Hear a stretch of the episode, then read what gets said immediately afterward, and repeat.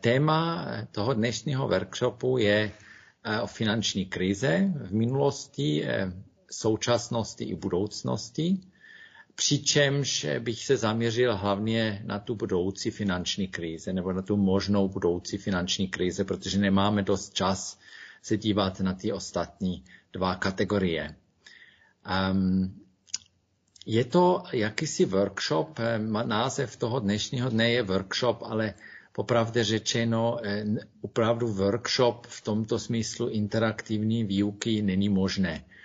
Tím pádem berte to prosím tak, že to je přednáška, ale samozřejmě můžete mě přerušit, můžete i používat ten chat, nemůžu vás, eh, nemůžu garantovat, že budu reagovat na chat a to má s tím spojený, že umím dělat tak jenom jedna věc na raz.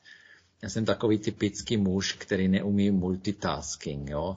Nebo jak, eh, jak ten Roger Moore eh, říkal, že neumí myslet a, a mít nějaký, nějakou žvíkačku v puse stejném momentě.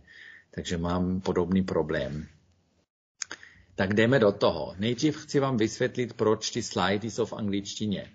Za prvé, já vám můžu tím pádem garantovat kvalitu té prezentace, což bych v češtině eh, nemohl. Eh, tam budou prostě chyby. Za druhé, eh, nejsou peníze na, na překlad nebo na vylepšení toho jazyka. A to znamená, že ty, který, z vás, který nemluví angličtinu, mají trošku smůlu, ale na druhou stranu mají šance se toho učit, takže já to vnímám celkově jako bonus. Vy to slyšíte v češtině, ale vlastně čtete v angličtině. Pro mě je to největší výzva, protože já vlastně musím eh, zároveň myslet v dvou jazycích naraz. I proto nemůžu se úplně soustředit na ten chat, anebo na ještě jiné věci, protože je to dost eh, záhul se, se, se takhle vyjádřit v dvou jazycích zároveň. Takže prosím vás, když udělám nějakou chybu, je to kvůli tomu překladu. Tady máme nějaký seznam obsahu, to budeme přeskákovat, protože to není tak důležité, že to té logice budete porozumět. Um, Tyhle deset body budu však říct, protože je to jakási short story nebo executive summary celého workshopu. A to myslím, že bude vám pomoct potom při tom zbytku. Um, předtím, když eh, tohle budu um, říct, uh, chci vám říct pár, um, pár obvykle jakoby věcí o um, o této přednášky a možná i o mě osobně obecně. Tato přednáška není ani mainstreamová, ne to znamená, není ani hlavní proud, ani alternativní, není ani levičácký nebo pravičácký. Um, je to těžko zaškatelkovatelný. Já jsem transdisciplinární člověk, a, takže nejsem je, vázan na jeden obor a vždycky, když lidi zkusí, aby to nějak dali do, do jednoho oboru do, nebo ne, do jedné věci, tak eh, jsou trošku mimo. U mě často je ta třetí varianta ta správná. Um, ta prezentace je trošku kontroverzní, uh, určitě, ale o to zajímavější myslím, protože já osobně nevěřím ani v těch oficiálních výkladech, ani v těch populárních konspiračních teoriích já jsem zase v nějaké třetí kategorie.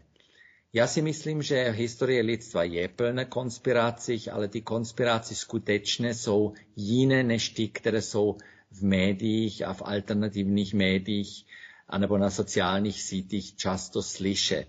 Takže já nevěřím ani v QAnon, ani v popírání koronaviru nebo o popírání klimatické změny nebo něco takového. Ale samozřejmě eh, nevěřím ani v tom oficiálním výkladu, jo, protože ten je taky, taky trošku problematický. Takže jakýsi nový pohled dostanete dneska. A pokud se vám tento pohled líbí, tak můžete se přihlásit i na moje praktické aplikace v prosinci, které jsou budou otevřené kolem druhého nebo třetího 12. a budou probíhat cirka týden později. Takže to bude takový experiment, zdá se přihlásit dost lidí, když je to, je to takhle nové a um, takhle narychlo zaranžování.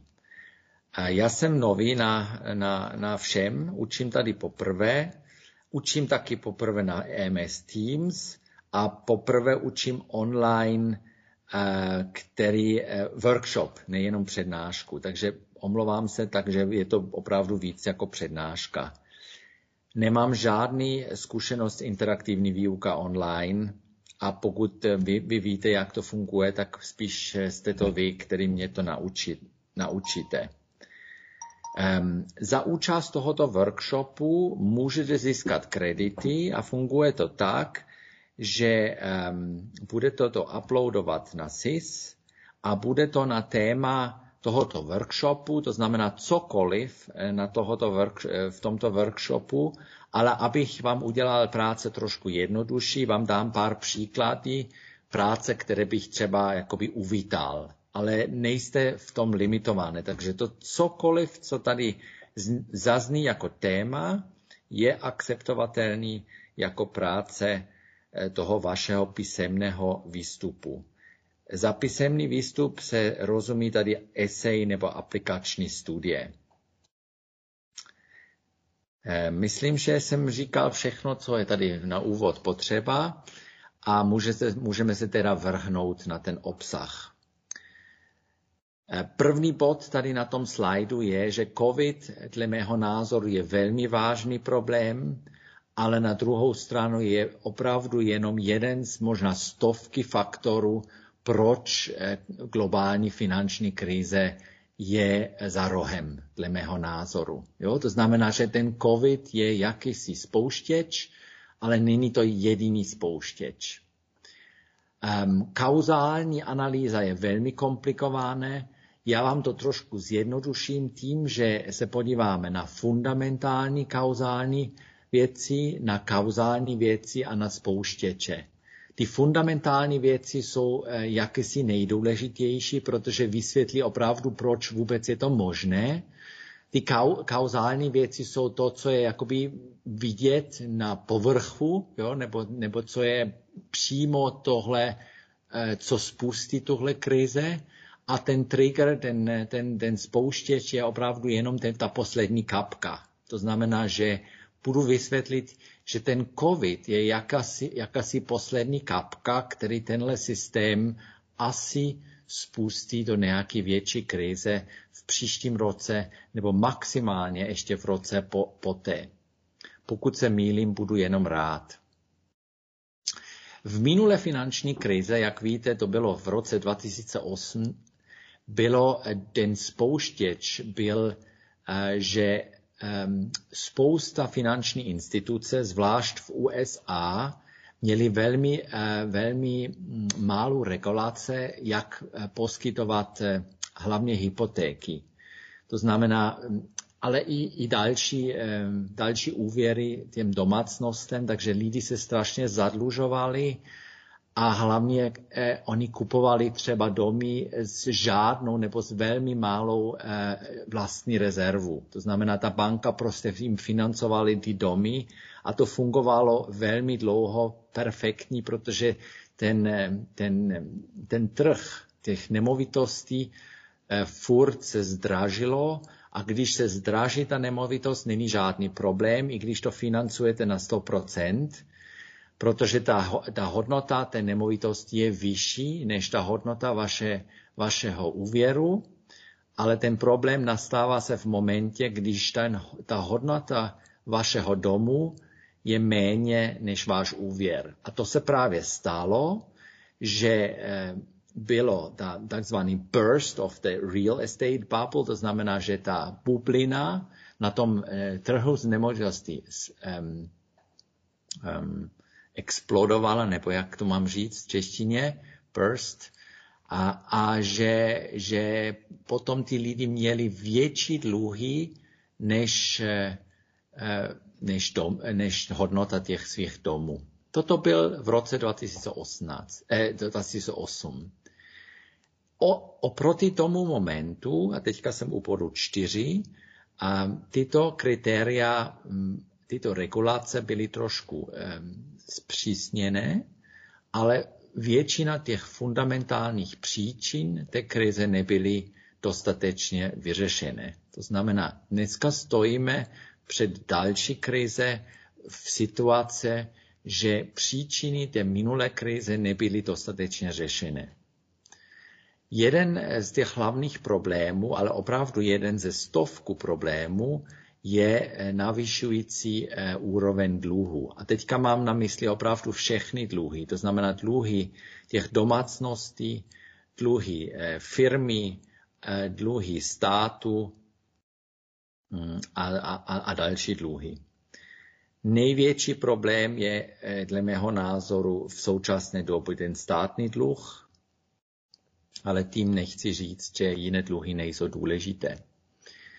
Eh, v roce 2008 byla to situace taková, že centrální banka spolu s ministerstvem financí ve všech zemích reagovaly extrémně rychle, to bylo velmi dobré, ukázali zhasnout eh, tenhle eh, nacházející problém poté, když Lehman Brothers byl bankrot.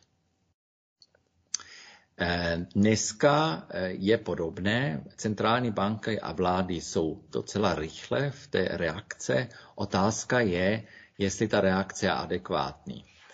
Já bych vám představil argument, že ta reakce je taková, že vylepší ten problém, zhasne ten ohen, ale spouští daleko horší problém do budoucna tímto zhasnutím protože každá krize je jakýsi možnost regenerace nebo možnost vylečení problému, takže ten crash samotný není špatný. Ale my ten crash nechceme, tak uděláme spousta opatření, což budeme potom řešit proti tomu crashu, ale těmi opatření uděláme ten budoucí crash ještě horší. Um, Dneska vidíme nějaké znaky deflace, protože je recese, vždycky recese a deflace jsou eh, spojené, ale v příštích rocích vidím spíš risk, eh, risk toho stagflace, to znamená kombinace inflace a stagnace ekonomiky, či dokonce eh, větší, větší recese. Další bod, eh, to bod 8 v té přednášce budu řešit. Eh, zda Evropská unie má mít společný dluh, to znamená, že nejenom, že Německo má svůj dluh, Itálie má svůj dluh, Řecko má svůj dluh, ale že ten dluh bude na Evropské unie, například formou tzv. eurobonds. Devátý bod je bod, jak eh, připravit a chránit se a sám sebe a svoje rodiny a jiné lidi kolem sebe eh, z toho scénáře, co doufám nebude, nebude reálný, ale obávám, že, eh, že bude. Prostě jak to na, na individuální úrovni, na úrovni našich rodin můžeme řešit. A poslední bod po skončení té prezentace um, chci říct, že neočekáváme žádnou plnou pravdu od politiky ani od ekonomové, protože většina těch lidí jsou spojené se systémem a nechtějí říct plnou pravdu, protože ta plná pravda není úplně příjemná a ta plná pravda může spustit to konce paniku. A paniko samotná může být potom ten spouštěč té další krize. Takže aby nebyl panika, dostanete nějaké zprávy, které jsou neúplně nutné lží, ale nějaké polopravdy nebo nějaké částečně zprávy, které nejsou ten plný obraz. Taky, pokud budeme mít čas, budete rozumět, proč Joe Biden, i když vyhrál americké volby, a myslím, že vyhrál, vyhrál to legálním způsobem, Um, proč, proč, já bych ho osobně nech, nechtěl pogratulovat, protože on opravdu dostal teďka docela velký úkol, protože on bude vlastně součást té budoucí finanční krize a myslím, že lidi budou spíš um, budou ho obvěnovat za to. Oni nedávají obvinovány tomu Trumpovi, ten je ten elegantně pryč, ale ten, ten Joe Biden bude to muset, bude to muset řešit. Vidím, že, že tady časově se nám to vůbec ne, nezvládneme, takže ten, ty další, ty dal, ten další slide bych úplně vynechal, to je o mně, můžete si to přečíst, jestli chcete, nepovažuji to v tuto chvíli velmi důležité. Pokud budeme mít nějakou, nějaký delší kurz spolu, tak se stejně k tomu budeme vrátit. Jdeme do těch příčin. Tady máte slide před sebou a prosím vás, pokud nejste úplně na, na slajdy a tak a na, na, na, na ústní výklady, možná se pustíte jenom ten film Inside Job, se to jmenuje, to je dokumentární eh, film, který je velmi dobré, dle mého názoru. Nemá to celý záběr těch příčin, co, je důležit, co jsou důležitý, ale těch hlavních příčin, nebo některé těch hlavních příčin je opravdu velmi krásně popisuje a je to, je to velmi eh, informativní a myslím, že to celé jakoby balancovaný analýza té krize v roce 2008 plus. Já vám představím, protože ten, ten celý model prostě není možné udělat. Ten byl takový jakoby komplikovanější, než třeba modelovat, modelovat klimatické změny. Nedá se to takhle modelovat úplně. Ale vám dám ten zjednodušený model těch tří možných kausálních faktorů, to znamená ty fundamentální příčiny, ty přímé příčiny a ty, ty spoustě, ten spouštěč. Co se týká těch fundamentálních příčin, jedna z těch, um, jedna z těch fundamentálních příčin, co, což považuji za klíčové, je, že ta reální ekonomika a finanční ekonomika eh, jsou víc a víc eh, v, ro, v procesu rozvodu, dá se to takhle říct. Máme eh, ekonomie, která eh, je víc a víc funguje jako kasino, a méně a méně je založen na reálných věcech, na produkce, na nějakých reálných hodnotách. A vidíme to dokonce i mnohem mladé lidi chtějí vlastně vydělávat peníze penězma nebo, nebo virtuálními věcmi. Jo? To znamená, že opravdu jsme ve fáze virtuálního, virtuální ekonomika a virtuální reality, virtuálního myšlení, který vlastně způsobí to, že prostě ty, ty reálné věci, co se děje a ta finanční, finanční realita může být úplně odlišné. Například, když korona, korona začal v USA, tak byl brutální crash všech akcie. Jo? Prostě jak očekáváno, bylo to nové, lidi nevěděli, jak je to, jak je to e, problematický, jestli to je opravdu jenom chřipčička, jak říkal ten brazilský prezident, anebo jestli to je opravdu vážný problém, takže ta reakce úvodní byla, byla masivní pokles těch akciových trhy, trzích a dalších trzích. Um, ale poté, až do dnešního dne, tyhle, tenhle, tenhle, tahle, jakoby, tenhle crash se nějak op, um, otočil a ty akcie jsou ve výborném stavu. Takže když, když se bude, bude, podíváte na akciový trh, si myslíte, že není žádný problém v ekonomice. Ale to vůbec není pravda, jsou masivní problémy v ekonomice, jenom ten akciový trh je jakýsi virtuální věc.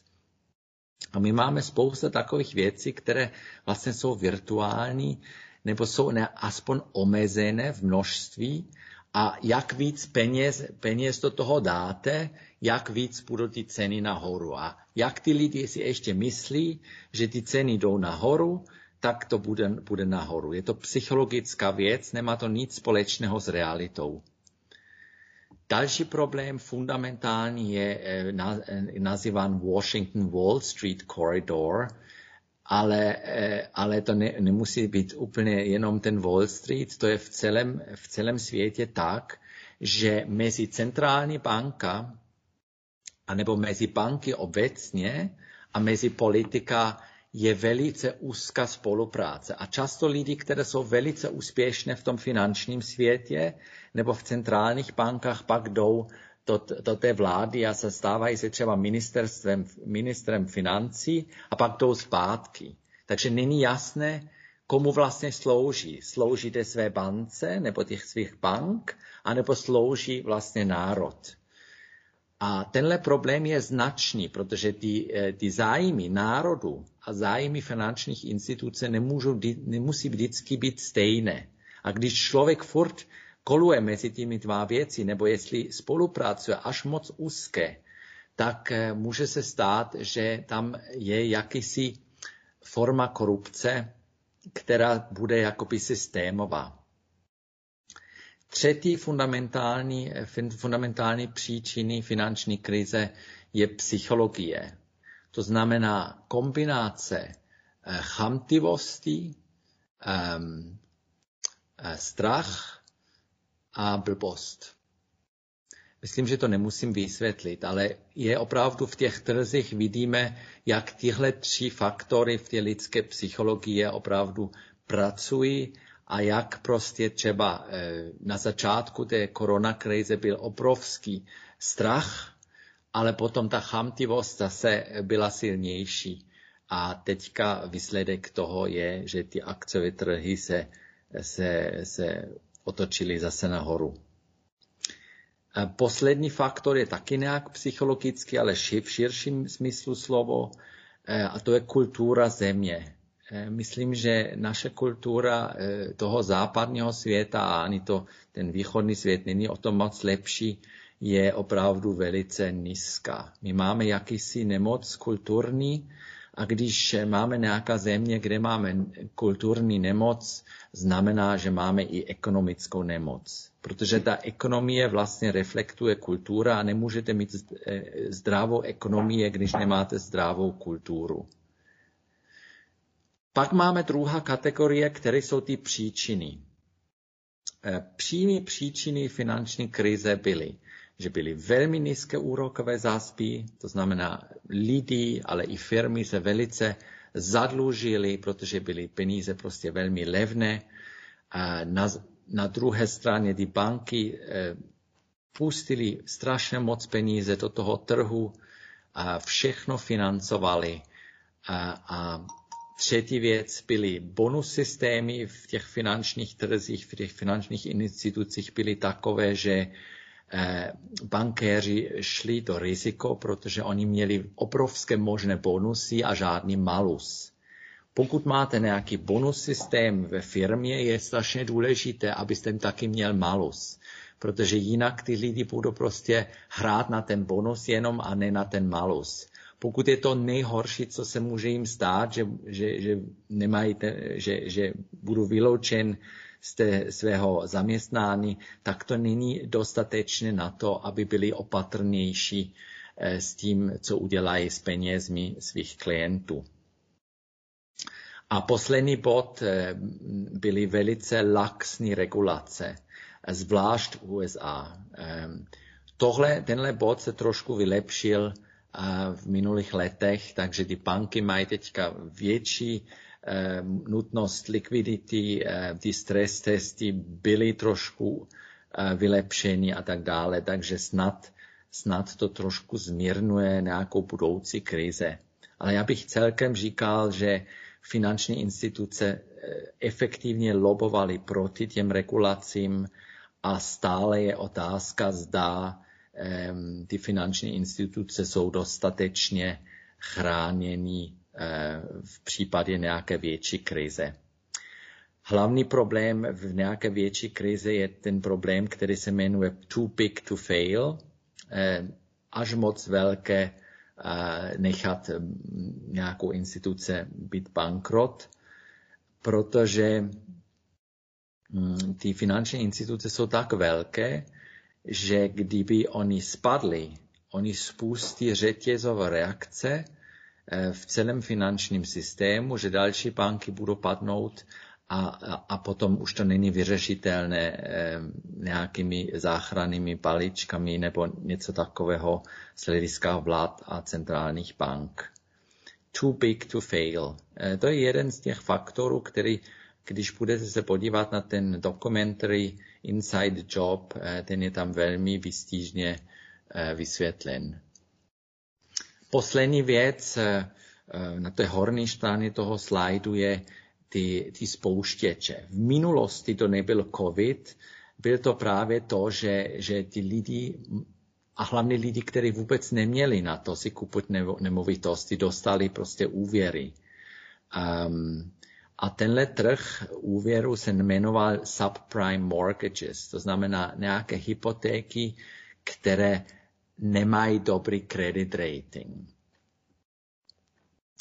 Dobře, ale to jsem víceméně vysvětlil už, už v nějakém minulý, minulým slajdu. Teď vám chci říct, že ten, ten celkový obraz toho, proč se to vůbec stalo nebo stane, je o mnohem komplikovanější než to, co tady vidíte na slajdu. Kdybych, kdybychom opravdu chtěli to, tomu rozumět, a to doufám, že chcete, tak byste musel opravdu mít eh, v mysli veškeré makrotrendy světa, které mají přímo nebo nepřímo vliv na ekonomiku a na finančních trh. Většina těch makrotendrů jsou takové, že jsou, mm, jsou, fungují jakoby ticking time bombs. Jo? Jsou nějaké bomby, které ještě neexplodovaly, ale které můžou v budoucnost být velký problém. Já budu vám dát jenom jeden příklad, ale dávám vám jeden slide, který budu pak vysvětlit v jiném kurzu, to podrobnější, a abyste věděl, kolik těch makrotrendů vůbec jsou, protože i v tom slajdu nejsou všichni. Ty makrotrendy jsou všechny ty trendy, které tady vidíte kolem toho barevného eh, vnitra. Takže to, co vidíte tam kolem toho slajdu, to jsou všechno makrotrendy. Tyhle makrotrendy eh, jsou extrémně důležité v tom, zda nějaká ekonomika bude mít finanční krize nebo nebude mít finanční krize. Nebo eh, ještě řeknu širší, zdá budeme mít dobrou budoucnost nebo špatnou. To závisí právě na to, jak tyhle trendy se vyvinou. A hlavní problém dneska je v tom, že my se podíváme na strašně málo počet těch trendů. Jo? Takže i politici a velmi inteligentní lidi, akademici, nemají opravdu velký přehled v tom, co se vlastně děje ve světě a jak všechno souvisí se všem. Dneska, jako v minulých měsících, se podíváme hlavně na jeden trend, který tady vidíte v hor, horní strana nahoru, health threats a, a pandemics. Jo? Tam je jedno jedno slovíčko, pandemics, ten COVID, který vlastně dominuje naše myšlení, naše politické uvažování a veškeré ostatní věci jdou jakoby nějakým způsobem stranou. A to je velký problém, protože ty ostatní věci samozřejmě dále působí a dále, dále, dále můžou eh, zhoršit nebo zakcelerovat nějakou finanční krize, i když my tomu nedáme pozornost, nebo protože tomu nedáme pozornost. Já si myslím, že opravdu velký procent času veškerých vlád dneska se točí kolem covidu a to znamená, že ten ostatní čas těch řešení na ty ostatní problémy je velice, velice málo. Tenhle slide nechám být, protože ten je velmi eh, rozsáhlý a hluboký a budeme ho řešit v rámci eh, praktické aplikace a budoucích kurzů, takže pěkně se těšte. Dáme třeba jenom jeden faktor, který považuji za minimálně stejně důležité jako COVID. A já neříkám, že COVID není důležitý, prosím vás. Opravdu, já vím, že stovky tisíc lidé umřeli na to, že, že opravdu miliony měli velikánské zdravotní problémy, že zdravotnické systémy pod tím skolabují. Já tomu všechno rozumím, ale není to jediný problém. Jo, já považuji tenhle problém, co budu teďka třeba jako příklad říct, jako zásadní. Dávám vám příklad USA. Když budete na webové stránky usdeadclock.org, tam to vidíte živě, jak ten, jak ten, ten veřejný dluh na nacionální úrovni USA se zvětšuje každý, každou vteřinu. Tady je graf, který to ukazuje a ukazuje relativně k, k velikosti ekonomiky, gross domestic product. Kdybyste viděl ten graf jenom v nominálních hodnotách, tak ta křivka by byla ještě mnohem eh, strmější. A díky tomu, že ta ekonomika taky vyrostla, eh, je ten graf trošku mírnější. Ale i tak vidíte, co se vlastně stalo. Ta ekonomika v USA byla větší než ten veřejný dluh až, to, eh, až před pár lety a dneska ta ekonomika eh, jde dole a ten, ten dluh jde masivně nahoru díky covidu, ale i díky dalším, díky dalším faktorům. Tady je zajímavá verze tohoto grafu, trošku delší verze od roku 1940, eh, kde vidíte jako v rámci to, eh, té druhé světové válce, jak ten dluh masivně se zvýšilo, ale potom po té válce se snížilo velice konzistentně až do 80. letech v USA. Pak přišel Reagan, Ronald Reagan, a Ronald Reagan eh, neměl žádné zábrany a místo toho, aby měl eh, vyrovnané rozpočty, eh, šel do minus a, a výsledek tady vidíte červené vprostřed.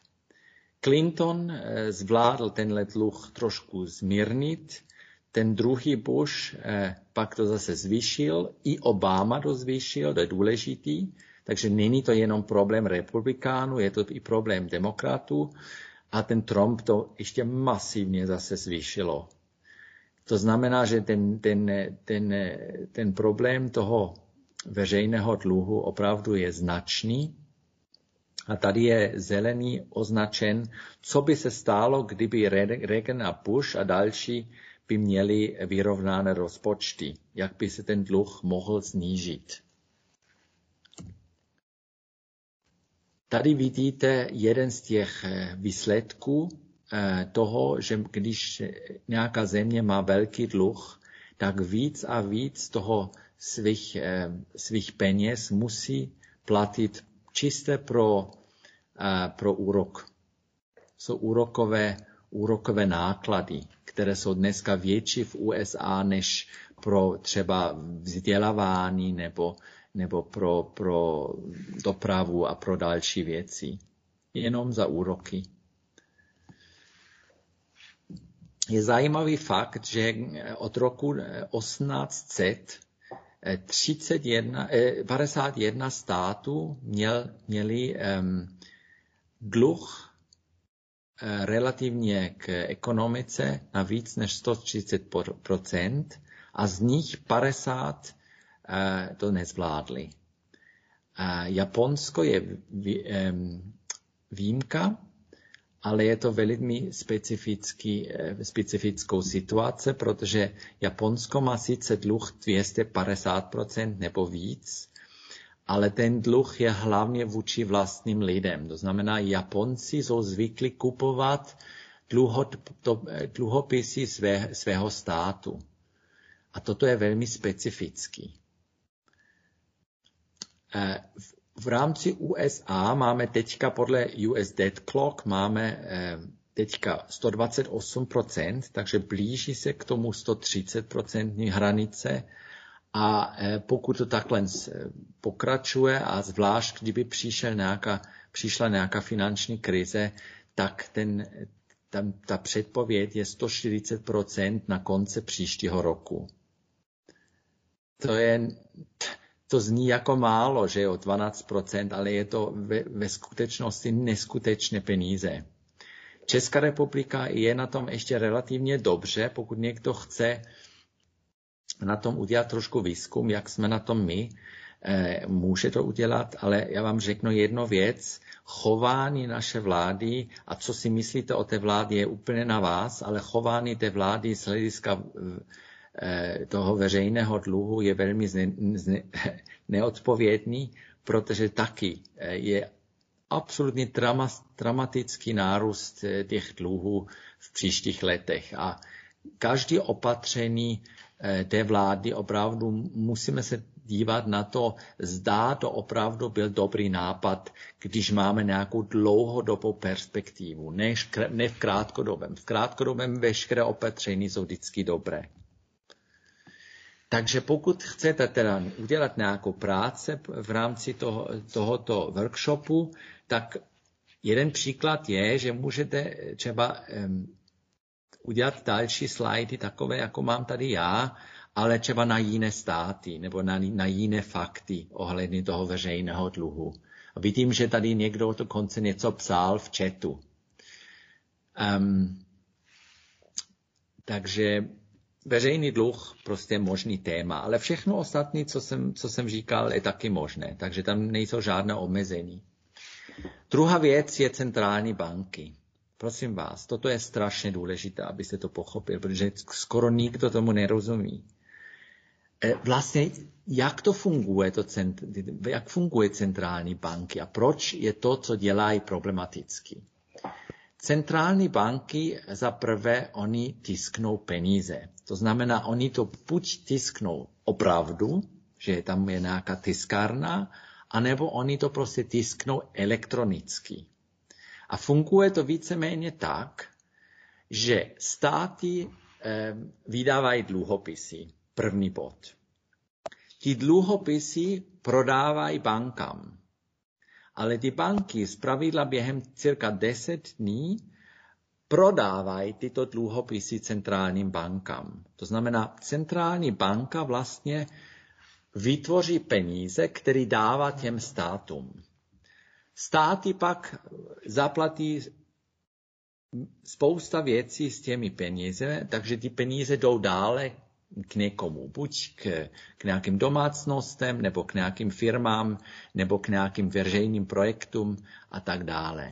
Takže ty peníze budou dál eh, do té ekonomiky ale často ty peníze jsou poskytnuté zadarmo. Jo? Když někdo dostane ošetřovné nebo, nebo nějakou platbu od, od, od ministra financí, tak je to prostě zadarmo. To znamená, že on nebo ona za to nepracovala a vždycky, když tohle se stává, že dostaneš peníze zadarmo, tak to funguje krátkodobě, ale dlouhodobě to nefunguje.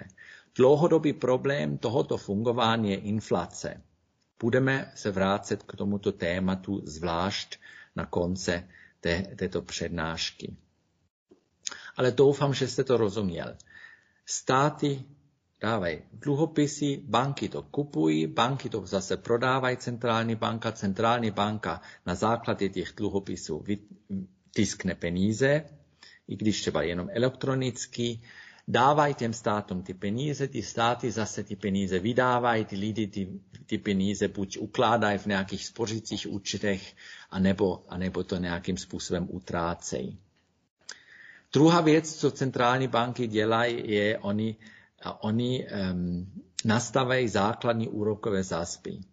Jak víte, úrokové sázby jsou kolem nula, záleží na zemi, a už se stávalo, že některé úrokové sázby byly negativní. To je strašně dobré krátkodobě pro ekonomiku, protože vlastně firmy, finanční instituce se můžou půjčovat velmi levné tyto peníze, mají obrovskou likviditu, ale zase to může být krátkodobě velmi dobré, ale dlouhodobý problém. Protože co t- otázka je vždycky ne, jestli máte likviditu, ale co s tou likviditou uděláte to, co se stálo v minulosti a to, co i, i predikují v budoucnosti, je, že díky té stimulace, to znamená díky to, těch extra peníze, které proudí do ekonomiky, díky těch nízkých úrokových sázbách, peníze jsou v té ekonomice spousta. Ale eh, toto spustí jakýsi stejný efekt, když jste sportovec a berete si steroidy.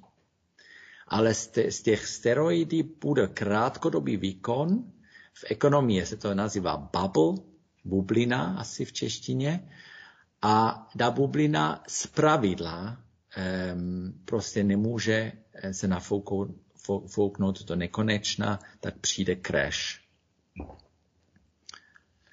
To znamená, otázka opravdu je, jestli peníze, které jsou poskytnuté od centrální banky, jsou inteligentně využívány. V rámci eh, tohoto, té zkušenosti historické je obvykle správně říct, že spíš nebylo dobře využíván, protože například v Řecko spousta těch peníze, které byly, eh, které byly poskytnuté v rámci těch záchranných balíčků, byly prostě dány třeba penzionistům, kteří tyhle peníze prostě využívali na život. Oni měli prostě lepší život. Ale to není jakoby úplně produktivní forma investice. A často ty peníze taky šly do nějakých velkých projektech, jako například nové letiště nebo nové um, um, highways, um, dálnice, které pak nebyly dostatečně využívány nebo nějak, eh, nějaká korupce byla, byl, byl v tom, anebo další problémy.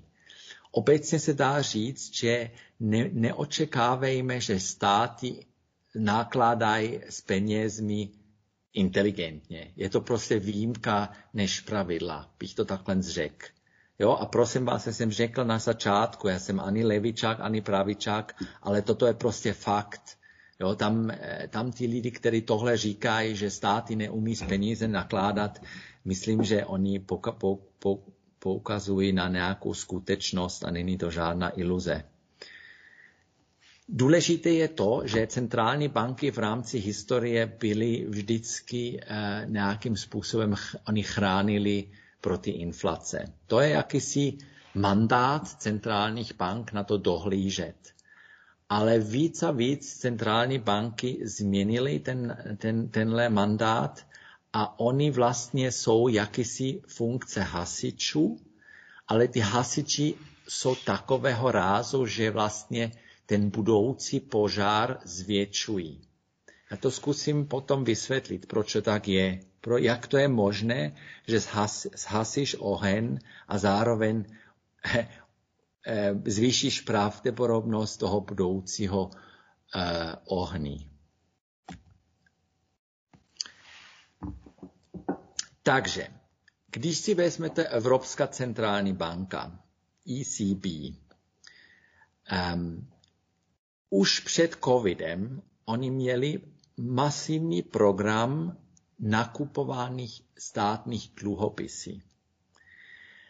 A tenhle program teďka ještě masivně navýšili. Důležité v tom je, kolik peníze vlastně ta centrální banka spustí do ekonomiky. A tam je, jsou různé, různé čísla, různé Eh, indikátory, které jsou důležité sledovat. Nejdůležitější je takzvaný M0 a toto je ta, ta, to jsou ty peníze, která může centrální banka ovlivnit. M0 byla už 9 miliard euro v roce 2008. To znamená, představte si, tyhle peníze byly poskytnuty centrální banka do ekonomika. 900 miliard euro. Dneska tahle suma, ta M0, je 5 bilion. Doufám, že to řeknu, řeknu správně. Jo, já vám to ještě řeknu v angličtině, abych byl, abyste byli jistí, že říkám to správně. In English you say one million, one, one a trillion, one bi no, sorry. One million, one billion, one trillion. Jo? V češtině je to milion, myslím, že biliard a bilion. Každopádně je to neuvěřitelná suma a je to pětkrát, cirka pětkrát vyšší než v roce 2008. Takže i když třeba máme ekonomický růst 20-25% v, rámci těch 12 let, tak stejně 500% versus 20% nebo 25% je nic, jo? nebo je obrovský. To znamená, že ta, te, tí, množství těch peněz je obrovský a ekonomie neroste eh, stejným měřitkem. Teoreticky eh, Evropská centrální banka mohla, by mohla zase prodávat tyto dluhopisy. Oni ty kupovali a může zase prodávat. Ale otázka je, kdo by to kupoval, tyhle všechny dluhopisy. A za jaké peníze. Víceméně taky by, jakmile ta centrální banka by zkusila prodávat ty peníze a tím pádem ty, ten, tenhle M, M0 snížit, ty peníze zase, zase um, odsávat od, od ekonomiky, jakmile by se to stálo, to znamená, že veškeré banky, které mají podobné dluhopisy v těch svých portfoliech, měly obrovské ztráty na jednou a jelikož situace stabilita těch finančních eh, institucí je velice křehká, by tohle, tohle jediná věc už stačilo na to, aby některé z nich šly, eh, šly do bankrotu. Problém je v tom, že jestli jedna banka jde do bankrotu a je to malá banka, není to žádný problém, ale jakmile je to větší banka, tak ona je spojena zase s jinými banky a s jinými banky a tak dále. Takže kdyby se vyvinul jenom ten problém, že jedna, dva, tři banky v Itálii zbankrotovaly, tak tenhle problém bude velmi rychle evropský. Navíc, jakmile by Evropská centrální banka ty, tyto dluhopisy zase prodali, nejenom kupovali, by se zvýšily úrokové sazby a jakmile by se zvýšily úrokové sazby, státy by, by, by šly víc pravděpodobně do bankrotu. To znamená, že jakoby ta centrální banka by vlastně způsobila, způsobila velký riziko státních bankrotů, což samozřejmě nebudu, ne, nebudu dělat. A navíc berte do úvahu čistou politiku.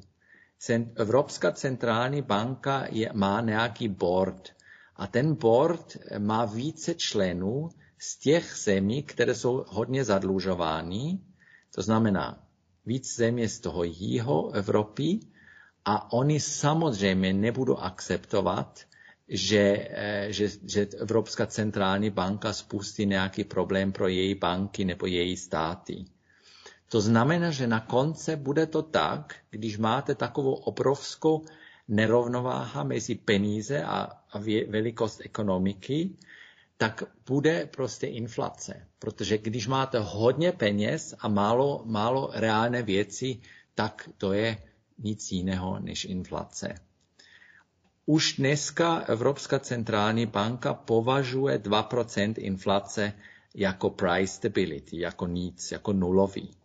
A to je dost problém. Jo? Představte si, když každý rok ztrátíte 2% svého, svého jméní, tak to už, je, to už je dost velká částka po pár letech.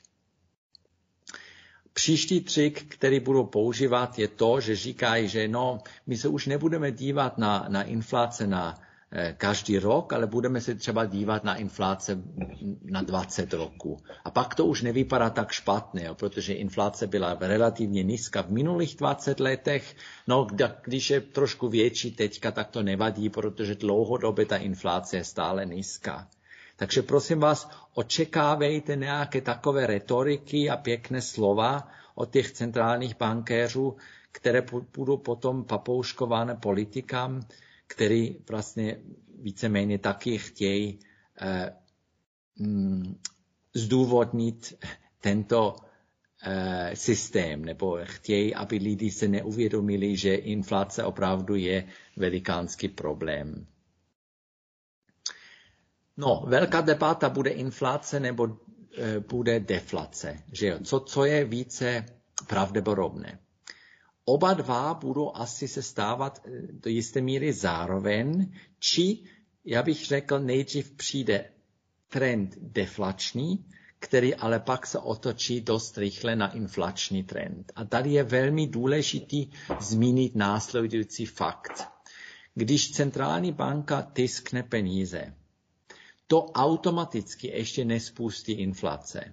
Jako teoreticky představte si, i kdyby ta centrální banka teďka zvýšila ne pětkrát eh, množství peníze a ne třeba stokrát, ale veškeré tyto peníze by skončily jenom v nějakých spořicích účtech nebo, nebo v nějakých, jakoby, eh, lidi si to dávají pod, pod polštářek doma, tak nic by se se nestálo. Prostě ty peníze by byly na centrální banka a pak byly, by byly třeba pod polštářkem doma někde. Ale jakmile, prosím vás, jakmile lidi začnou utrácet a začnou kupovat a tyhle peníze začnou být používány v reálu, tak už ta inflace bude. Jo? Protože je to tak, představte si situace. Lidi mají prostě na jedno obrovské peníze na účtech, což je teoreticky možné. Jo? My bychom mohli tak dostat takový dáreček od pani Schillerova, že nám prostě posílá miliony na, účte, na účtech.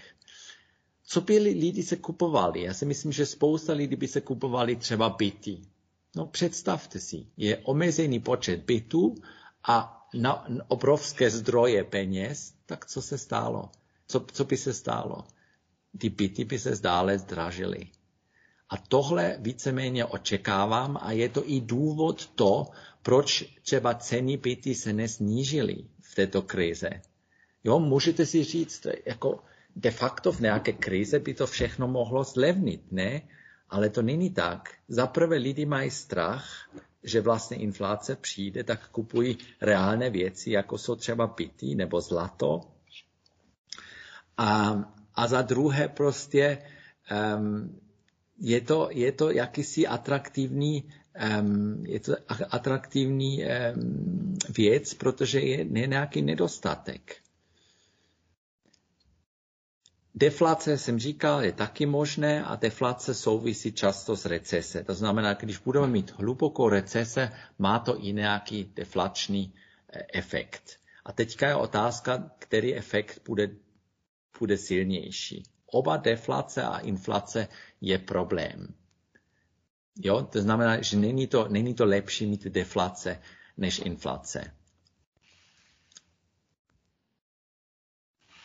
Co jsou, politik, co jsou politické jakoby, eh, uvažování o tom všem?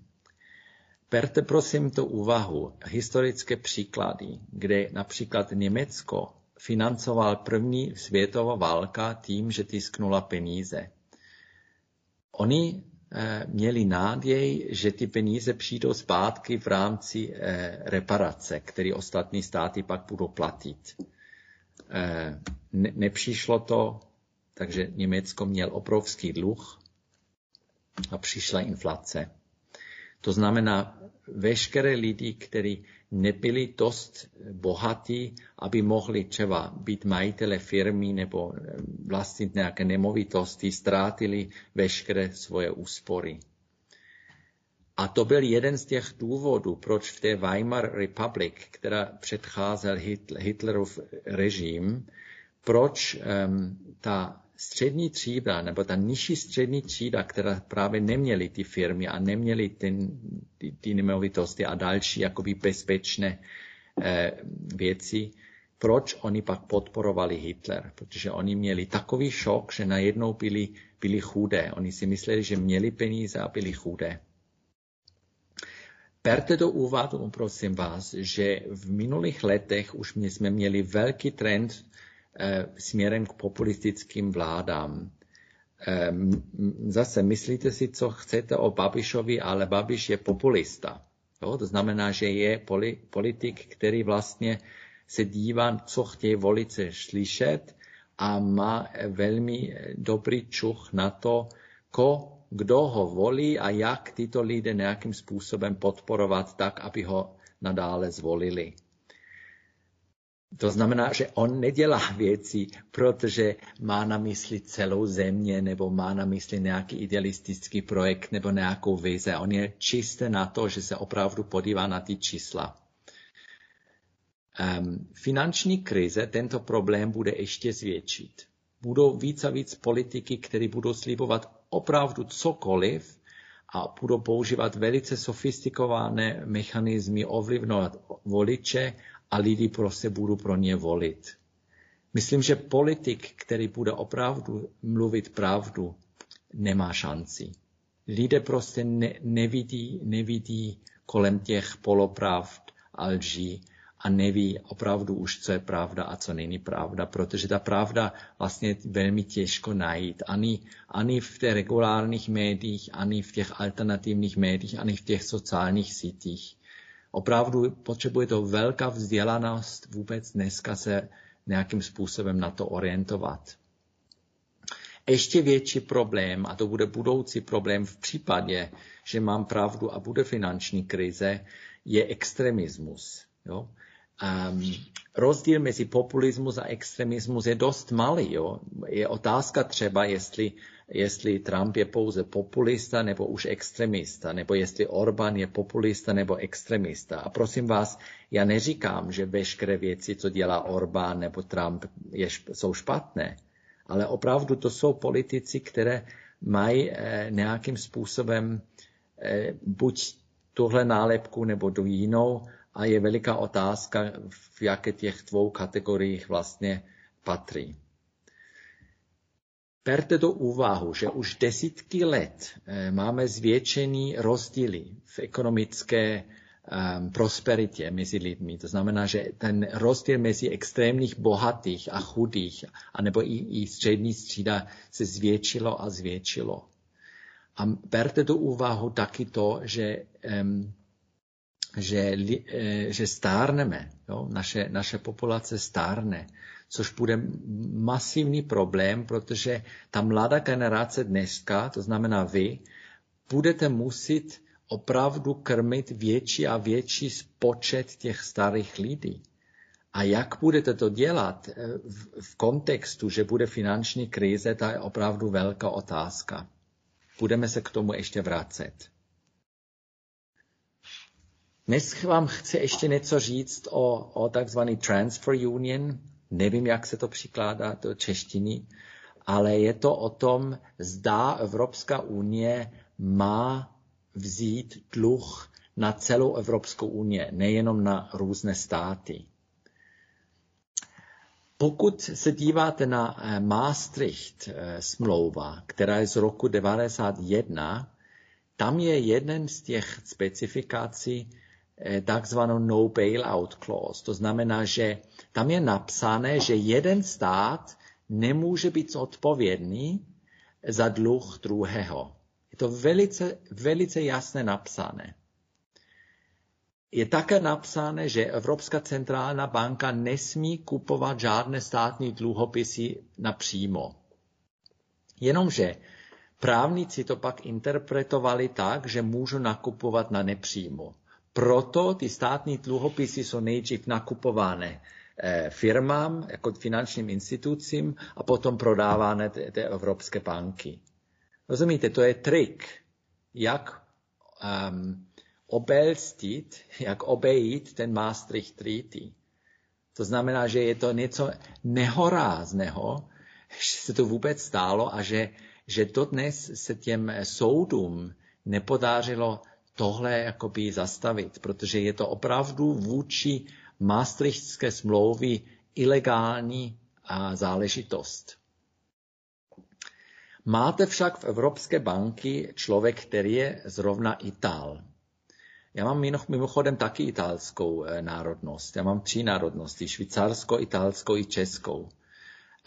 A tenhle můj, eh, můj člověk, Mario Draghi, už v roce 2012 sliboval, že Evropská centrální banka bude kupovat veškeré španělské dluhy v případě nutnosti. To znamená, že veškeré um, ztráty španělského státu by vzal do, do bilance Evropské centrální banky. Tohle prohlášení Mario Draghi byl jakoby pojišťovna pro všechny další um, poskytovatele uh, úvěru, protože ty banky si řekly, no tak jo, tak pokud eh, centrální Evropská banka nám to odkupuje v případě nějakého problému, tak tím pádem můžeme poskytnout tomu španělskému státu další peníze. Takže další lidi, eh, další privátní peníze šly do Španělsko, šly do Itálie. Oni se cítili bezpečně. V prvních rocích po těch 12 Mario Draghi nemusel ani splnit svůj slib. Jo? To znamená, že opravdu tenhle svůj slib byl tak silný, že to fungovalo v tom, že ty, že ty státní dluhy byly nadále kupovány privátními aktéry. Ale problém je, je zase dlouhodobý. Rozumíte, když Evropská centrální banka garantuje, že kupuje jakékoliv dluhy a že převezme nějaké ztráty do svých, do svých rozvahách, znamená to to, že ty státy se budou říct, no tak ten problém budou řešit Evropská centrální banka, my ho nemusíme řešit. To znamená, stává se takzvaný moral hazard a stává se to z nezodpovědného nakladání s penězma. A to se právě stálo. Ve většina v evropských států, hlavně těch jižním, se právě víc a víc nezodpovědně nakládá s veřejnými financemi, protože ty veřejné finance jsou vlastně garantované Evropské centrální banka.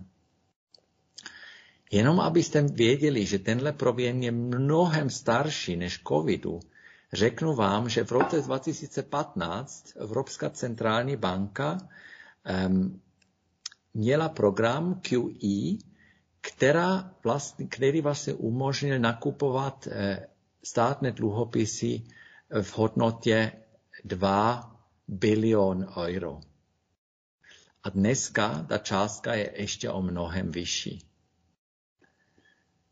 Druhá věc, co je velmi problematický, je samotný euro.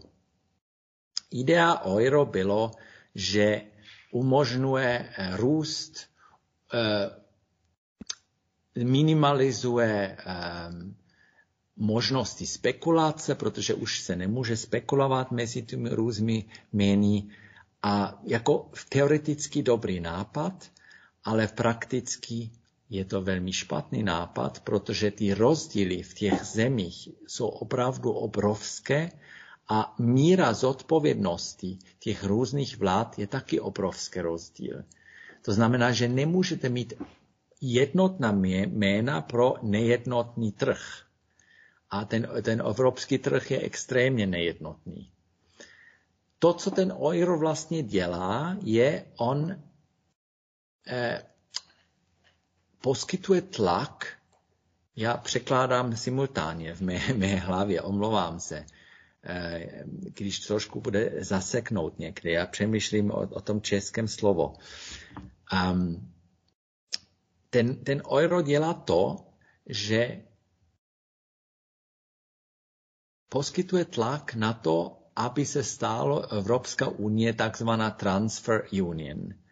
To znamená, že různé státy budou zodpovědní za státy jiné. A to se právě dneska stalo. Dneska je to už tak, že um, byly um, poskytnuty dokonce první uh, vlna euro, takzvaný eurobonds v hodnota 57 miliard euro, které vlastně jsou garantované na evropské úrovni, ale už ne na státní úrovni. Jsou tam vždycky velké pěkné slova těch politiků a centrálních bankéřů, jak to je solidarita a jak to je nutné v, v času covidu a tak dále, ale nevěřte jim ani slovo, protože ten problém pro Evropská unie je obrovská. Jakmile máte tenhle systém takový, že jeden stát bude zodpovědný za dluhy druhého, tak máte nezodpovědnost zabudována do operačního systému celé Evropské unie. To znamená, že já osobně nepovažuji euro za dobrý nápad a určitě ho nepovažuji za, za prostředek nebo nástroj, abychom měli mír a, a prosperita v Evropě. Česká republika je na tom relativně dobře ještě, protože Češi z nějakého důvodu, což nevím úplně jaký, musím vám říct, jestli někdo chce to udělat výzkum na to, proč Češi jsou tak skepticky vůči euro, nevím. Ale jestli jsou skeptický euro kvůli stejnému důvodu jako já. Já nejsem skeptický jako euro jako takový. Já nemám nějakou nostalgie, že česká koruna je zvlášť hezká nebo nebo něco takového, třeba jak Britové mají nějaký nostalgický eh, pocity vůči tomu svému poundu. Já si myslím, že hlavní důvod je prostě to, že Češi nechtějí, anebo doufám, že hlavní důvod odmítání euro nebo prozatímní odmítání euro je právě to, že Češi nechtějí být zodpovědní za dluhy Řecko, za dluhy Itálie, za dluhy Španie, Španělsko, za, za dluhy Portugalsko a tak dále. A mají pravdu. Opravdu, to je velmi problematický. Když se podíváte třeba eh, eh, v USA, tak taková solidarita vůbec neexistuje. A prosím vás, USA je jeden stát. Takže když to v jednom státu není taková solidarita, tak proč v Evropské unie, když jsou různé státy, má být taková takzvaná solidarita? Eh, taky musím vám říct, že americká centrální banka, která se jmenuje Federal Reserve, taky nefinancuje různé státy. Evropská centrální banka ale ano. Evropská centrální banka skutečně financuje Itálie, financuje Španělsko a financuje další státy. Takže tam je obrovský rozdíl mezi fungování USA a, a Evropské unie. Proč v USA je to vlastně tak, jak to je? Protože USA má historické zkušenosti, že tenhle systém, takzvaný transfer union nebo společný zadlužování, je problematický, protože to bylo vlastně na začátku té země, bylo to jakoby pokus o tom.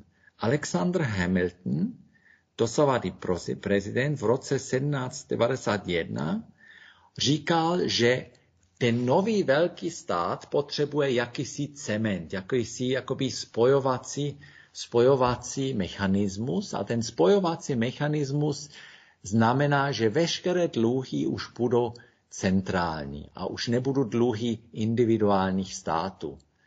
To bylo samozřejmě velký hurá, protože problém byl teďka už ne v těch individuálních státech, ale byl to ve Washingtonu. Oni to rádi odevzali, úplně stejně jako dneska chceme odevzdávat veškeré naše problémy Evropské centrální banky.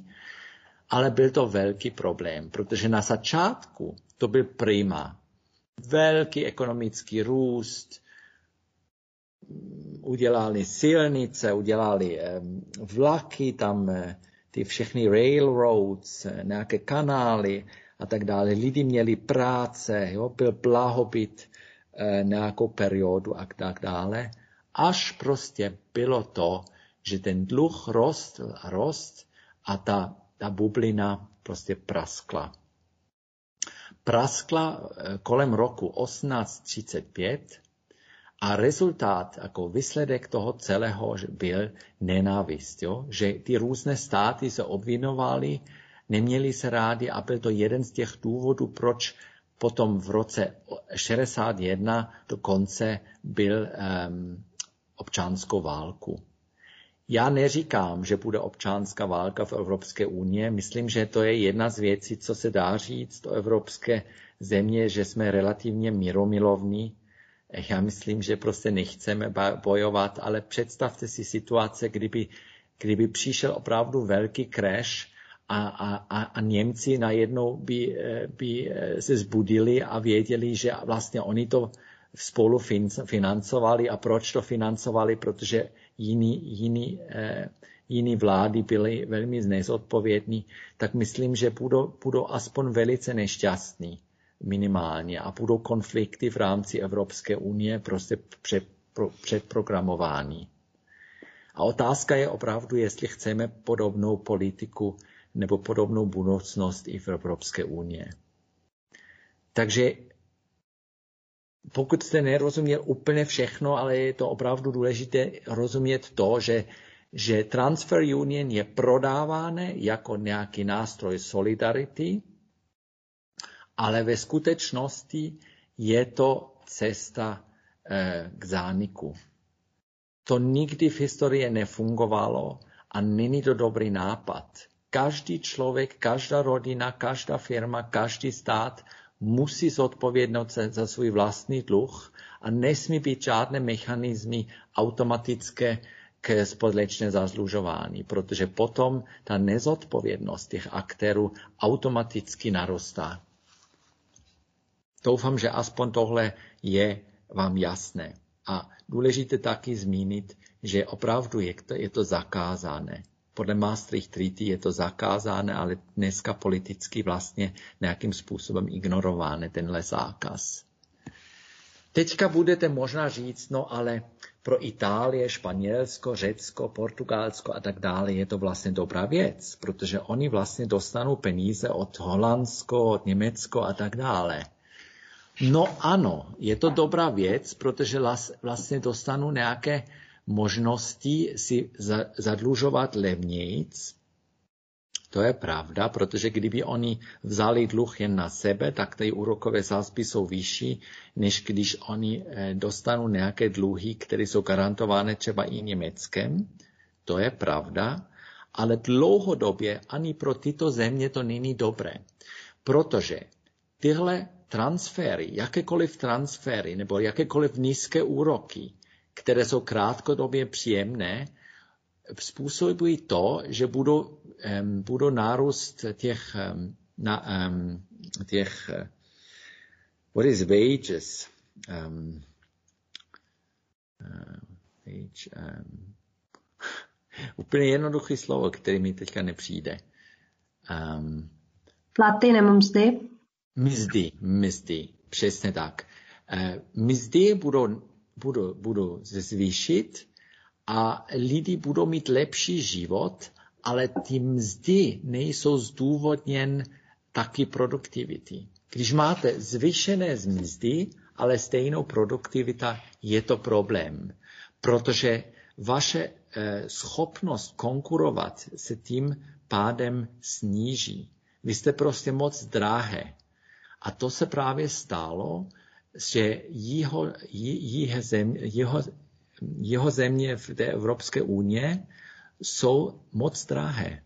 Jo? Oni by měli teďka snížit ty mzdy, oni by měli um, devaluovat svoje jmény, ale nemůžou, protože oni už ty své jmény nemají, oni mají euro. To znamená, že ten euro nějakým způsobem tyhle problémy zakryje ale na, na druhou stranu tu nemoc nevylečí, naopak prodlouží. Proto ten problém těch transfer union je problém hlavně Německo a Holandsko a tak další států severu, ale je taky dlouhodobý problém pro jeho, jeho evropské země. Podíváme se do budoucna. Budoucí finanční krize co jsou vlastně ty hlavní příčiny. Já bych řekl, ty příčiny jsou úplně stejné, jako by eh, v roce, ty, ty fundamentální příčiny jsou stejné jako v roce 2008, akorát většina z nich jsou horší. To znamená, když podíváte se zpátky na ten slide, a já vám to zvlášť ukážu, abyste věděl, o čem mluvím, tenhle slide o příčiny minulých finančních krize selected root causes, disassociation of the financial and real economy a tak dále, co tady čtete, ten stále platí. Akorát je to ještě horší dneska, než to bylo v roce 2008. Jdeme zpátky.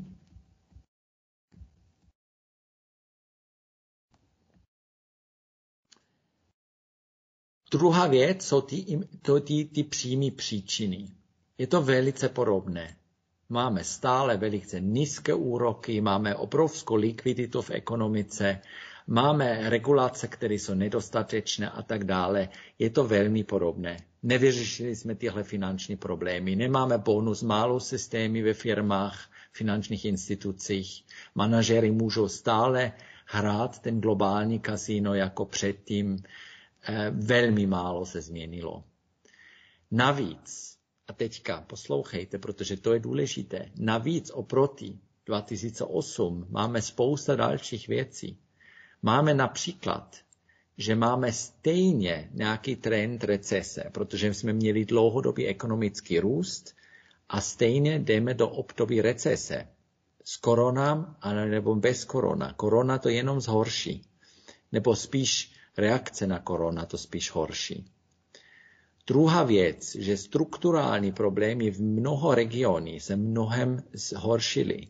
Například, když se podíváte do Itálie, um, produkce industrie je nižší o 35, 32% oproti 2008. To je naprosto brutální číslo. Představte si, to je třetina celou produkční ekonomiky Itálie. Smizelo. Ne, už není. To znamená, že celkově jo, italské, italské banky jsou na tom špatně, produktivita v Itálii je špatně. Je to jeden ze zemí, který je nejhorší zasazen koronavirem. E, je to jedna z těch zemí, které mají extrémně nestabilní demokracie s, s, s těmi vlády, které se furt změní. Země, která eh, trpí s obrovským problémem mafie a korupce na všech úrovních.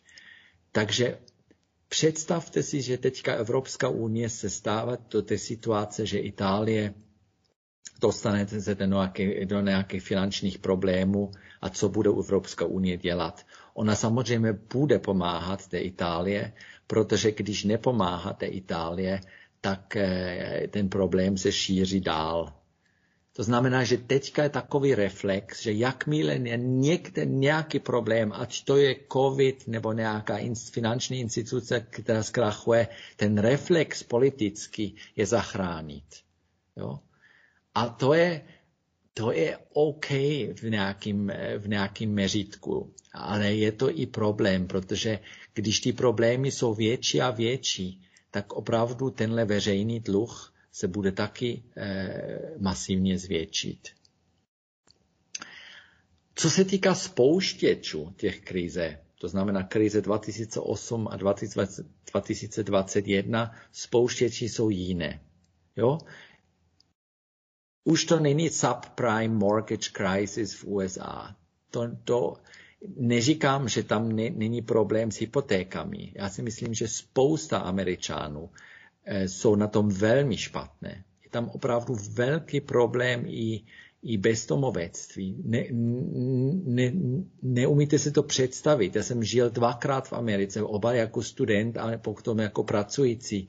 A je opravdu brutální, kolik lidí tam jsou na ulici. A to není jako, že ty lidi jsou nějakým způsobem všichni za to zodpovědní. Jo? Nemůžete říct, že chtějí být na ulici. To jsou rodiny, prostě, které měli smůlu nebo nějaký rozvod, nebo nějaké finanční potíže právě těch hypoték nebo něco jiného a potom jsou na ulice a v USA je to naprosto ten sociální stát je velice slabé oproti tomu evropskému. Tak představte si jenom situace to, že máme COVID.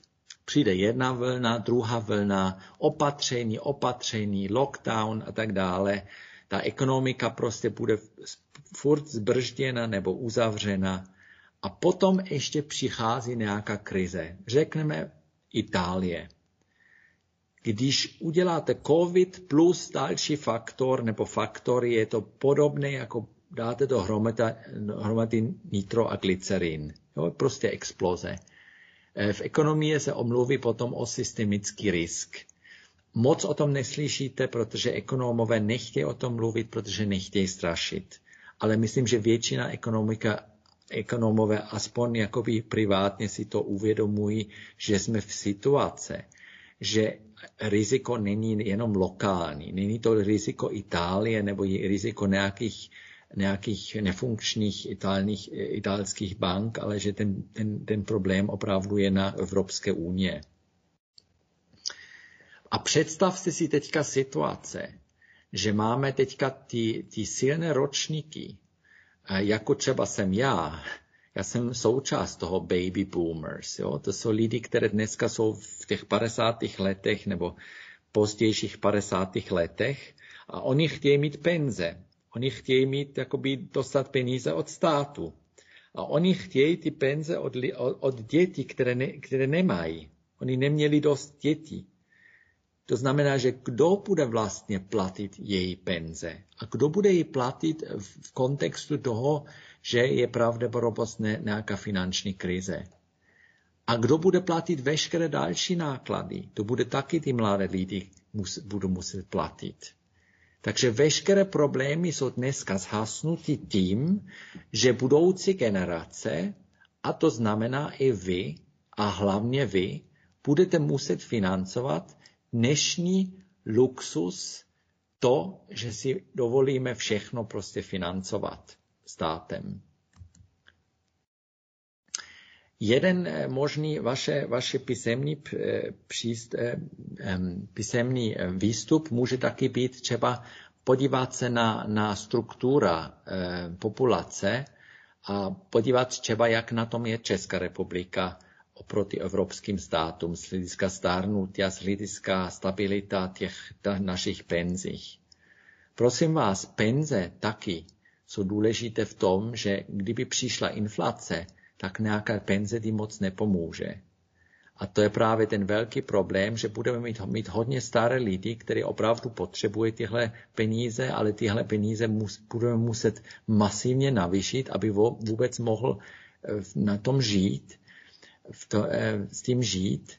A toto samotné, to navýšení těch penzí bude, bude další tlak Eh, který má inflační charakter. Tak to, to znamená, že to je nějakým způsobem další eh, faktor do té spirály. Tak já chci pomalu, já mám ještě jeden, dva, tři slajdy mám obsahový, ale pomalu chci skončit, ale chci říct to, že obecně považuji lepší, když člověk je optimista. Ehm, v tomto případě však, a proto jsem i zvolil tuhle přednášku, nebo tenhle workshop, eh, já si myslím, že je trošku lepší být aspoň v této oblasti pesimista. Protože za prvé, když nemám pravdu, tak je to prima, tak to si přeju. A, a je to všechno ideální. A, a za druhé, když budete trošku pesimista, tak budete přemýšlet, jak, na, jak se na to připravit. Spousta lidí jsou naprosto nepřipraveni a spousta lidí naprosto důvěrují na to, že vlády to budou řešit. A samozřejmě vlády to budou řešit, ale jak dlouho to můžou řešit? Rozumíte? Jak dlouho ten systém ještě bude takhle fungovat? To opravdu nevím. Je prostě fakt, že centrální banka a většina států jsou velmi, velmi nezodpovědní, co se týká veřejných finance a většina těch institucí nebo těch aktérů spíš eh, ty problémy posouvají do budoucnosti, protože v budoucnosti už nebudou v moci. Takže jak dlouho to může stále fungovat, to opravdu nevím. Důležité je zmínit to, že prostě každá ekonomická dobrotka, každý, každý, každý jídlo, co jíme, musíme se nějakým způsobem zapracovat. To znamená, že taková, taková, eh, taková, takový postoj, co máme dneska všude, že prostě ta vláda nám ty peníze dává a, a Trump prostě ten ček na, napíše a, a tak dále, tak opravdu to je, to je trošku iluzorní protože každá, každé, každý zdroj je omezený. Eh, přírodní zdroje jsou omezený, náš čas je omezený, naše kreativita je omezená, eh, nemáme neomezené eh, množství půdy, nemáme neomezené množství produkce a tak dále. Takže ty peníze, které máme, musí reflektovat tohle omezení. A to prostě dneska už neplatí. My máme pětkrát víc peněz eh, v ekonomii, než bychom měli mít. A jakmile ty peníze, jak jsem říkal, jakmile ty peníze budou jakési zaaktivované, tak výsledek opravdu může být jenom jeden a to je inflační. Politici a i mainstreamové ekonomie, ekonom, ekonomové nebudu vám říkat pravdu, protože oni vlastně z toho systému mají nějaký benefit a protože oni dobře ví, jakmile lidi už nebudou věřit v tom finančním systému a budou, budou eh, chodit do toho um, automatic teller machine, ATM, bankomátu v češtině, tak jakmile budou opravdu na tom velkém, eh, ve velkém vyzvednout si své peníze, pak bude průšvih. Jo? Takže všichni systémové orientované lidi teďka zkusí tuhle věc prostě mít pod pokliku a hrát tu hru, která doteď nějak fungovalo nadále. Když říkám, že budu trošku eh, rád, když budete trošku víc pesimistický, nemám na mysli na to, že máte se bát, jo? protože být pesimistický a se bát jsou dva věci. Já pokusím se trošku být pesimistický či realistický, ale se nebát, protože když se začínám bát, tak už nejsem schopen vůbec se připravit a vůbec něco dělat. Takže pokud máte zájem o to téma, jak se chránit, jak chránit své rodiny a tak dále, tak je to taky možné pro vás udělat jakoby výstup. Výstup, výstupný téma by bylo, jak byste vy se připravili na možnou budoucí finanční krize a, a na možný budoucí vývoj, um, vývoj světa. To je velmi zajímavý úkol a věřím, že aspoň některý z vás, kteří budou chtít ty kredity za to, eh, budou, budou se na to vrhnout. Jo, to bude nějaký jakoby osobní práce o sebe a o budoucnost eh, vlastní a o budoucnost svých, svých rodin a přátelé a tak dále. Um, my už se blížíme ke konci a eh, chci vám ještě říct něco eh, ohledně eh, toho, co bude, kdyby jsme už nemělo korona. Protože je to celá možné, že eh, naše vědci budou schopen vyvinout vakcína, která je efektivní. Vypadá to v tuto chvíli dost jakoby pravdobodobné a v případě, že je to pravda že řekneme, že většina lidstva bude očkována proti koronaviru, samozřejmě, pokud to teda bude fungovat, samozřejmě ten korona problém odezní. A je možné, že ta ekonomika se krátkodobě samozřejmě se, se nějakým způsobem regeneruje. A, ale Problém je spíš dlouhodobě nebo, nebo v angličtině se to říká medium term, ani nevím, jak se to říká v češtině, ale každopádně v, v rámci jedna, dva, tři roky zdá nebude další jakoby faktor, který potom nahrazuje ten mechanismus spouštěčů, který teďka měl korona. Korona byl spouštěč, ale spouštěč může být i spousta dalších věcí. To, co už víme, je, jak víc eh, vlády budou zvolit takzvaný hard lockdown, jo, to znamená více zákazí, více zavření různých obchodů a tak dále, eh, více omezení industriální produkce a tak dále, tak je bude větší jakoby krize a méně pravděpodobnost, že bude alespoň nějakou krátkou, um, krátkou křívku nahoru. To, co už víme, je veškeré chytře řešení, co vládu už dělal, e-rouška, chytrá karanténa a tak dále, nejsou moc efektivní. Aspoň zatím. A taky není velký, e, velký tajemství, že Čína, která měla ten korona problém jako první, má sice teďka jeden z nejlepších výsledků světové údajně, ale na druhou stranu není tak silně, že jenom čínský růst nebo čínské investice budou nás zachránit. To znamená, že já nevěřím v tom, že Čína bude mít velice zásadní vliv na budoucnost prosperity v Evropské unie a světově protože i čínské problémy se zvětšily a čínský, čínský mm, veřejný dluh například je třikrát větší dneska, než bylo v roce 2008. Já se tohle ještě dovoluju, ale mi nevadí vůbec, jestli chcete se odhlásit. Jo, protože hodina a půl je, je, je, je konec, ale je to dost dlouho na, na přednášku. Ale já to považuji za fakt důležitý, důležitý slide. Takže prosím, udělejte, co je pro vás akceptovatelný. Já si myslím, že každá krize je zároveň nějakou možnost něco jakoby možného pozitivního. To znamená, že i ten korona, i když je to hrozná věc, by mohl být něco, něco jakoby výzva, aby jsme něco měnili, co, my, co musíme měnit. Já si myslím, že ta korona by byla šance, aby jsme transformovali ekonomiku aby jsme peníze, které přichází z vaší generace a z budoucích generace, opravdu dali jenom lidem, kteří to opravdu potřebují. Opravdu těm chudým lidem a dali věcem, který které jsou pozitivní. To znamená, že věci, které opravdu jsou pro budoucnost klíčové. Jo? To znamená věci, které mají v ekonomii, se tomu říká positive externalities, pozitivní externality. To znamená, že máte nějakou industriální produkce nebo nějaký produkt nebo nějaká služba, která není dobré jenom pro daný člověk, který to zprodukuje, ale i pro celou společnost. Jo?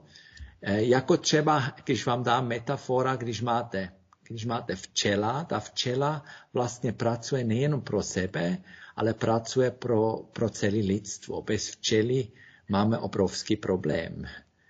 Jo, to znamená, že existuje takové aktivity v ekonomice a když někdo chce o tom psát, budu rád, co jsou aktivity s pozitivním dopadem na společnost, eh, které by mohly být podporovány. A v tomto případě neměl jsem žádný problém používat i peníze budoucích generace pro takové aktivity. Faktem však je, a teďka jsem v prostředním sloupku tohoto slajdu, realita prostě je, že máme politickou, populistickou vládu, která prostě chce dát dárkům opravdu úplně všem. Protože když nedává ty dárky, tak ty lidi už nebudou jí zvolit tak bylo ošetřovné, bylo podpora OSVČ, byla kompenzace firmy, byly takzvaný Kurzarbeit, eh, byl masivní investice do, do, do, do zdravotnického systému, eh, byly sníženy dáně nebo dvojité snížené dáně, což bylo před pár dní. I Schillerova říkala, že to bylo šílené, že, že to udělali jakoby dvojité a, a dávala, dávala eh, za vínu ČSSD za to.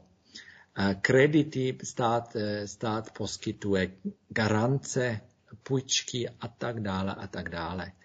Prostě najednou nějaký nárůst těch veřejných dluhů, který prostě je nekoncepčně. Já neříkám, že nic nedávat, ale opravdu musíme se trošku vždycky přemýšlet, do jaké míry dávat a na co. A to, to, to opravdu takový koncept mě, mě a, a nejenom v Babišové vládě, v žádné vládě jsem to neviděl. Já si nemyslím, že Merklova na tom moc lepší není. Můžu Takže se... máme, má, máme bys... vlast... Ano? Jo, já mám jednu otázku k tomuto. Já, já, já prostě tomu všechno rozumím. Akurát já tak rozmýšlám, že či není celý ten ekonomický koncept vlastně postavený na tom zle, že my jsme začali mať o, proste stále znižovať nezamestnanosť. Tým pádom obecne sa generujú miesta, do ktorých idú peniaze, Aha.